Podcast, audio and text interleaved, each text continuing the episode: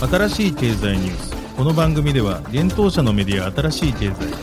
ブロックチェーン仮想通貨フィンテックに関する日々のニュース解説を平日毎日音声コンテンツでお届けしています。そして新しい経済ではブロックチェーン仮想通貨に関するニュース解説記事やインタビュー記事学習記事などのたくさんのコンテンツを掲載しております。ぜひ新しいひらがな経済漢字で検索してメディアもチェックしてください。そして LINE 公式アカウントではメディアの更新情報を配信しております。LINE 公式アカウントにもぜひご登録ください。この番組はフィナンシェとデジタルエンターテイメントアセット DEA の提供でお送りします。フィナンシェはスポーツチームやエンタメプロジェクト、DAO などのトークンを購入して支援ができる新しいクラウドファンディングサービス。サッカー J リーグ、野球、バスケなどのプロスポーツチームをはじめ、映画やアイドル、インフルエンサーなど100以上のプロジェクトのトークンがフィナンシェで購入できます。さらに、トークン購入者はプロジェクトに応じたキャンペーン参加や NFT などの特典も。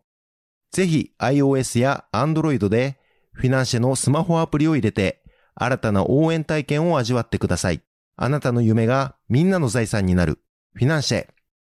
Web3 エンタメで世界ナンバーワンを目指す。DEA が提供する。遊んで暗号資産。ディープコイン、デップが稼げるゲームプラットフォーム。プレイマイニングでは職業をテーマにした。NFT カードバトルゲーム。ジョブトライブスをはじめ。今後多数のゲームがリリース予定です。NFT の事前購入の必要がなく誰でも無料でプレイしてディープコインがゲットできます。さらにプレイマイニング内のマーケットプレイスでゲームで使える NFT の取引も可能。ゲームで稼げる DEAPcoin は日本の暗号資産取引所ビットポイントで取り扱われているので、安心して GameFi を体験いただけます。遊んで稼げるだけでなく、世界の誰かを助けられる Web3 ゲームの可能性。まだ遊んでいない人は、プレイマイニングで検索して、ホームページにアクセスして遊んでみてください。メールアドレスだけで登録できます。幻冬舎あたらしい経済編集部の武田です。大塚です。はい、本日は6月の22日水曜日です。今日のニュース行きましょう。自民党参院選公約に Web3 明記。フォビジャパンで IEO 検討、パレットのゲーム De:Lithe Φ。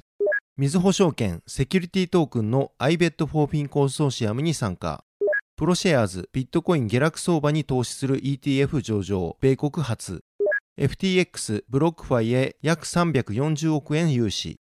デロイトと NYDIG 提携、企業のビットコイン活用促進へ。分散型取引所ユニスワップが NFT 対応へ。G2 買収。USDC エアドロップも発表。ソラナの NFT マーケットプレイスマジックエデン。約177億円を調達。SBI NFT NFT 真贋判定技術の研究開始アメリカコインベースで DYP、RF、HOPR、MAS、PRQ、ELA 上場へ FTX ジャパンエンジンコインと OMG 上場へ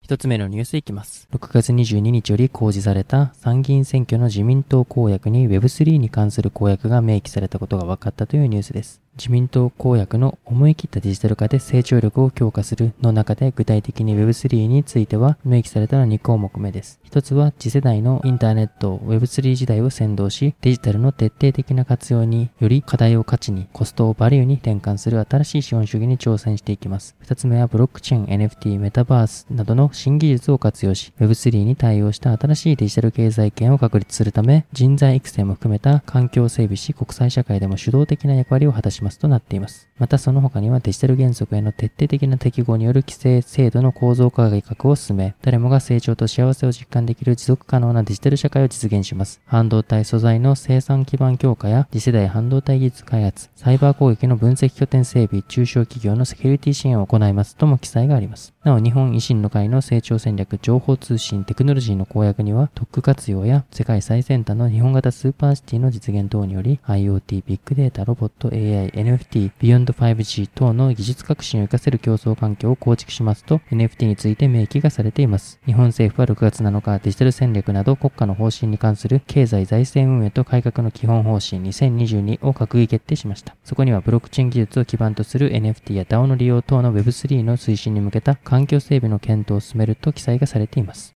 続いてのニュースいきます。遊んで稼ぐ P2E 型ゲーム DeLizefy のゲーム内トークンが国内暗号資産取引所 Fobi Japan で IEO 実施検討を開始したことが分かったというニュースです。なおゲームトークンの IEO は国内初の試みになるとのことです。DeLizefy は東京証券取引所にも上場するエニッシュ開発の累計777万ダウンロードを誇るモバイル RPG De:Lithe をベースに現在開発を進めているゲームです。ハッシュパレット開発の NFT に特化したブロックチェーンパレットを活用した P2E 型ゲームとして2020 2023年上旬のリリースを目指しているといいます。今回同ゲーム内のトークンが IEO 実施の検討対象となります。エニッシュとハッシュパレット、フォビジャパンの3社は6月22日に IEO 実施検討について合意したことを発表しています。なお IEO とはトークンによる資金調達を暗号資産取引所が支援し、具体的には主体となって発行体のトークンを販売するモデルのことです。ハッシュパレットは昨年7月1日にコインチェックのコインチェック IEO を利用して国内で初めて IEO を実施してパレットトークンを発行しました。ハッシュポートはこの実績をもとに IEO を目指す事業者に対し戦略的パートナーとしてトークンエコノミーの設計、規制対応、法令遵守の助言、IEO 実施暗号資産交換業者の選定、新規暗号資産取扱申請関連書類の準備、トークン価値算定ロジックの構築、販売、マーケティングの設計、ブロックチェーン技術の選定などの支援を提供しています。今年4月には通話コミュニティ SNS Yay! を運営するナナメウエと同社発行予定の Yay! トークンの IEO 実現を目的にパートナーシップ契約締結をしており、また今月9日には訪日外国人観光客向けウェブマガジン MATCHA の Web3 特化子会社である抹茶 NFT と Travel to Earn 機能を持つ MATCHA トークン仮称の IEO 実現を目指したパートナーシップ契約を締結しております。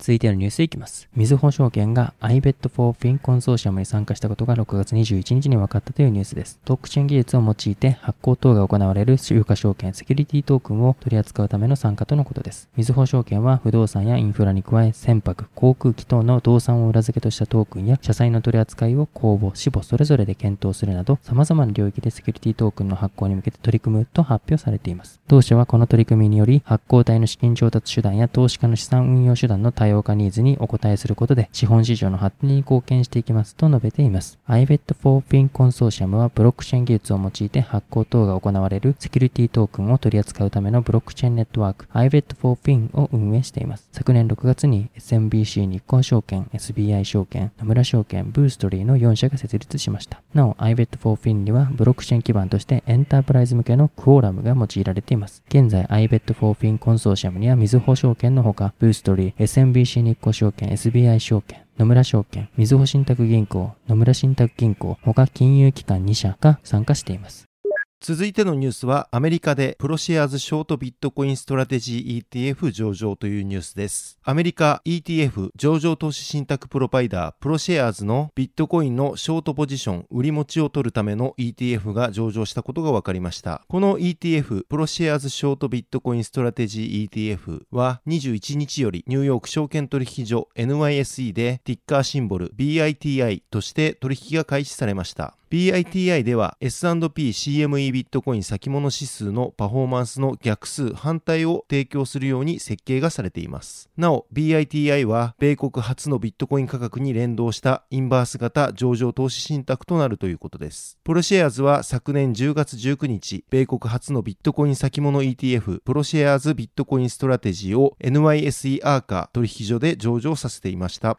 続いてのニュースいきます。暗号資産レンディング企業ブロックファイが FTX から2億5000万ドル、約340億円の融資契約を締結したことが6月21日に分かったというニュースです。ブロックファイは現在の暗号資産市場の低迷を含め、規制当局への支払い対応、顧客である3 Arrows Capital のポジション清算などの影響で資金繰りが苦しくなったと考えられます。なお先週ブロックファイは全従業員の20%をリストラすることも発表していました。ブロックファイは FTX からの融資された資金を同社バランスシートの長期的な安定性をもたらすために活用していくとしています。ブロックファイの CEO 兼創設者ザック・プリンス氏は次のようにコメントをしています。本日の発表は、ブロックファイが顧客にサービスを提供し、その資金を確実に保護するという約束を強化するものです。この契約合意は、ブロックファイと FTX が暗号資産の金融サービスを通じて世界の繁栄を加速させるために、将来の協力とイノベーションの扉を開くものであります。これは暗号資産市場の強さとアクセシビリティに対する私たちの継続的なコミットメントにおける重要な一歩です。FTX の CEO 兼共同創業者サム・バンクマン・フリード氏は次のにコメントをしています。ブロックファイのチームは常に慎重なリスク管理と迅速な対応に強いこだわりを見せています。顧客資産の保護は彼らの最優先事項であり、これによって彼らは強みのある立場で活動することができます。FTX はデジタル資産エコシステムのリーダーであるブロックファイと提携し、顧客に一流のプロダクトを提供できることを嬉しく思います。続いてのニュースいきます。デロイトトウシュトーマツとビットコインのカストディ企業 NYDIG ニューヨークデジタルインベストメントグループが戦略的提携を行ったことが6月21日に分かったというニュースです。両社は様々な企業のビットコインなどデジタル資産のロイヤリティとリワード、従業員福利厚生に関連するプロダクトを展開することを支援していくといいます。また、デロイトはデジタル資産事業を強化する狙いもあるようです。なお、両社が提携したサービス利用企業は、現在 NYDIG が提供する包括的なビットコイン金融技術プロダクト及びサービスとともにデロイトの多分野にわたる専門的サービスを活用することが可能になるといいます。主に対象企業は銀行など金融サービスに事業を提供する企業だと推測できます。両者提携の背景には消費者がビットコインに対しても信頼できる金融サービスの提供者として銀行に期待するようになってきていることがあるとしています。NYDIG の社長、ヤンチャオ氏は次のようにコメントをしています。私たちは伝統的な金融インフラがデジタル資産インフラと一緒に機能し、最高水準の規制コンプライアンスを備えた最高クラスの体験を顧客に提供する世界を思い描いています。私たちはすでに既存のユーザー体験にビットコインウォレットを組み込み、ビットコインのリワードプログラムを強化し、ビットコイン担保融資を可能にすることで、すべての人にビットコインに関連するサービスを提供し始めています。デロイトは企業がこの種のプロジェクトを効率的に実行し、高いレベルの厳密さで顧客の需要に応えるための次のステップを支援する完璧な協力者です。デロイト投資のデジタルアセットバンキング規制プラクティスリード兼プリンシパルであるリチャード・ローゼンタール氏は次のにコメントをしています。金融サービスの将来はデジタル資産の利用が中心となり、私たちは規制やコンプライアンスにのっとった方法で関与する方法について顧客に助言することに注力しています。私たちは NYDIG とのこの提携がビジネスの成長をさらに促進し、デジタル資産のイノベーションを可能にするためにデロイトが行っている大規模な投資のもう一つの特徴になると信じています。なお、NYDIG は昨年3月にモルガン・スタンレーやソロスファンドマネジメントなどから約218億円の資金調達を発表しました。また昨年6月にアメリカ金融サービス大手の NC MCR と提携し、650の金融機関に暗号資産取引サービスを提供開始しました。そして昨年10月にはテキサス州消防士年金基金のビットコインとイーサリアムへの投資のカストディ業務を担ったことも分かっています。さらに昨年12月、NYDIG は約1200億円の資金調達を株式で行いました。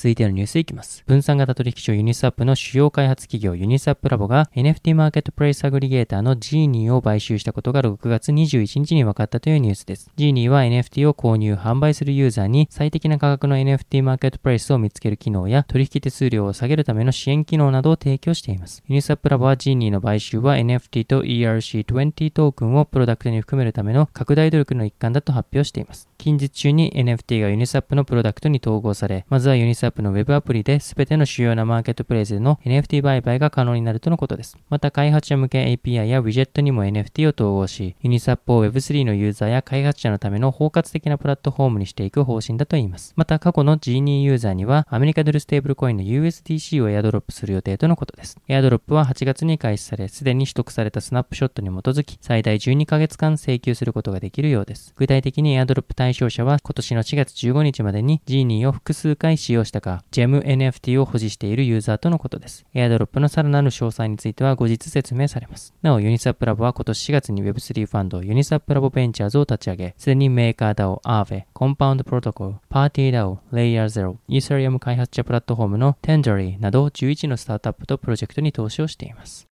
続いてのニュースいきます。NFT マーケットプレイスマジックエデンがシリーズ B ラウンドで約177億円の資金調達を完了し、企業評価額が約2180億円に達したことが分かったというニュースです。6月21日にブルームバーグが報じました。マジックエデンはソラナブロックチェーン上で最大手の NFT マーケットプレイスです。 DappRadar によると NFT マーケットプレイスのここ1ヶ月のユーザー数ランキングでは大手 NFT マーケットプレイスのオープンシーに続き第2位となっています。マジックエデンは今年3月シリーズ A ラウンドで2700万ドルの資金調達をしていました。今回のシリーズ B ラウンドは、エレクトリックキャピタルとグレイロックパートナーズが主導し、ライトスピードベンチャーパートナーズ、パラダイム、セコイアが参加しました。なお、パラダイムとセコイアはシリーズ A にも参加しています。なお、ブルームバーグはマジックエデンは調達した資金を従業員数50人から140人への増加に使用すると報じています。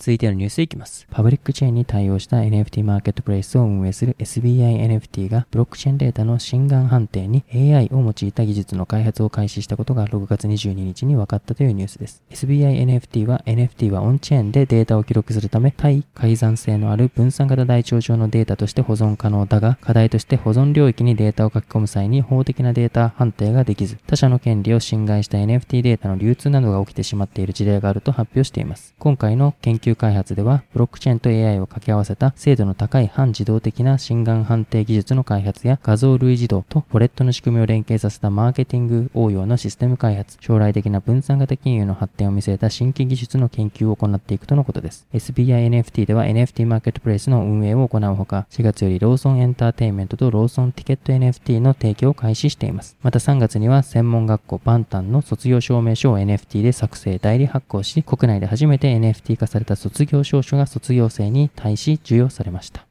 続いてのニュースいきます。アメリカ大手暗号資産取引所コインベースで暗号資産 DeFi Yield Protocol DYP Aleph.im ALEPH HOPR HOPR MATH MATH PARSIQ PRQ Elastos ELA の6銘柄が上場することが6月22日に分かったというニュースです。発表によると6銘柄は流動性条件が満たされ次第コインベース .com 及び同社提供の個人トレーダー向けプラットフォームコインベースエクスチェンジにて6月22日9時以降に取引開始される予定とのことです。取引ペアについては6銘柄それぞれ USD をサポート後、段階的に USDT をサポートするとのことです。また6銘柄の取り扱いはアメリカコインベースのサービス対象全地域での対応となっています。なお、日本は対象外です。コインベースは新規上場の検討中及び計画中暗号資産リストを公開しており、今回上場する6銘柄は同リストに記載がされていた銘柄となります。また6銘柄は新規銘柄や市場で取引量が比較的少ない銘柄につけるエクスペリメンタルラベル、実験的ラベルの対象通貨となっています。。このラベルは市場の状況で取引量が増えた場合に削除されます。各種暗号資産についてはテキストにてご確認ください。続いてのニュースいきます。国内暗号資産取引所 FTX ジャパンで新たに暗号資産エンジンコイン及び OMG の取り扱いが開始されることが分かったというニュースです。発表によると、6月23日12時より現物取引とパーペチュアル取引で取り扱い開始となります。なお、現物取引は販売所サービスと取引所サービスがサポート対象です。両銘柄の取り扱い開始に合わせ、6月22日12時から入出庫受付が開始しています。なお、パーペチュアル取引とは現物と先物 CFD の特徴を合わせ持つデリバティブ取引です。従来の先物取引では契約時に決済満期日とその日にいくらで売買するのかを決定しますが、パーペチュアルには現月がなく、無期限に縦玉を保持することが可能です。なお、レバレッジ設定は2倍までとなっています。今回、エンジンコインと OMG が取り扱われることにより、FTX ジャパンの取り扱い暗号資産銘柄は全11銘柄となります。現在はビットコイン、イーサリアム、ビットコインキャッシュ、リップル、ライトコイン、ベーシックアテンショントークン、ソラナ、FTX トークン、ポルカドットが取引されています。はい、本日のニュースは以上となります。このように私たち新しい経済編集部では、ブロックチェーン暗号資産に関するニュースを平日毎日ラジオで配信をしております。本日ご紹介したニュースはすべてサイトの方に上がっております。ぜひサイトの方も見に来てください。新しいひらがな、経済、漢字で検索して見に来ていただければと思います。それでは本日はありがとうございました。ありがとうございました。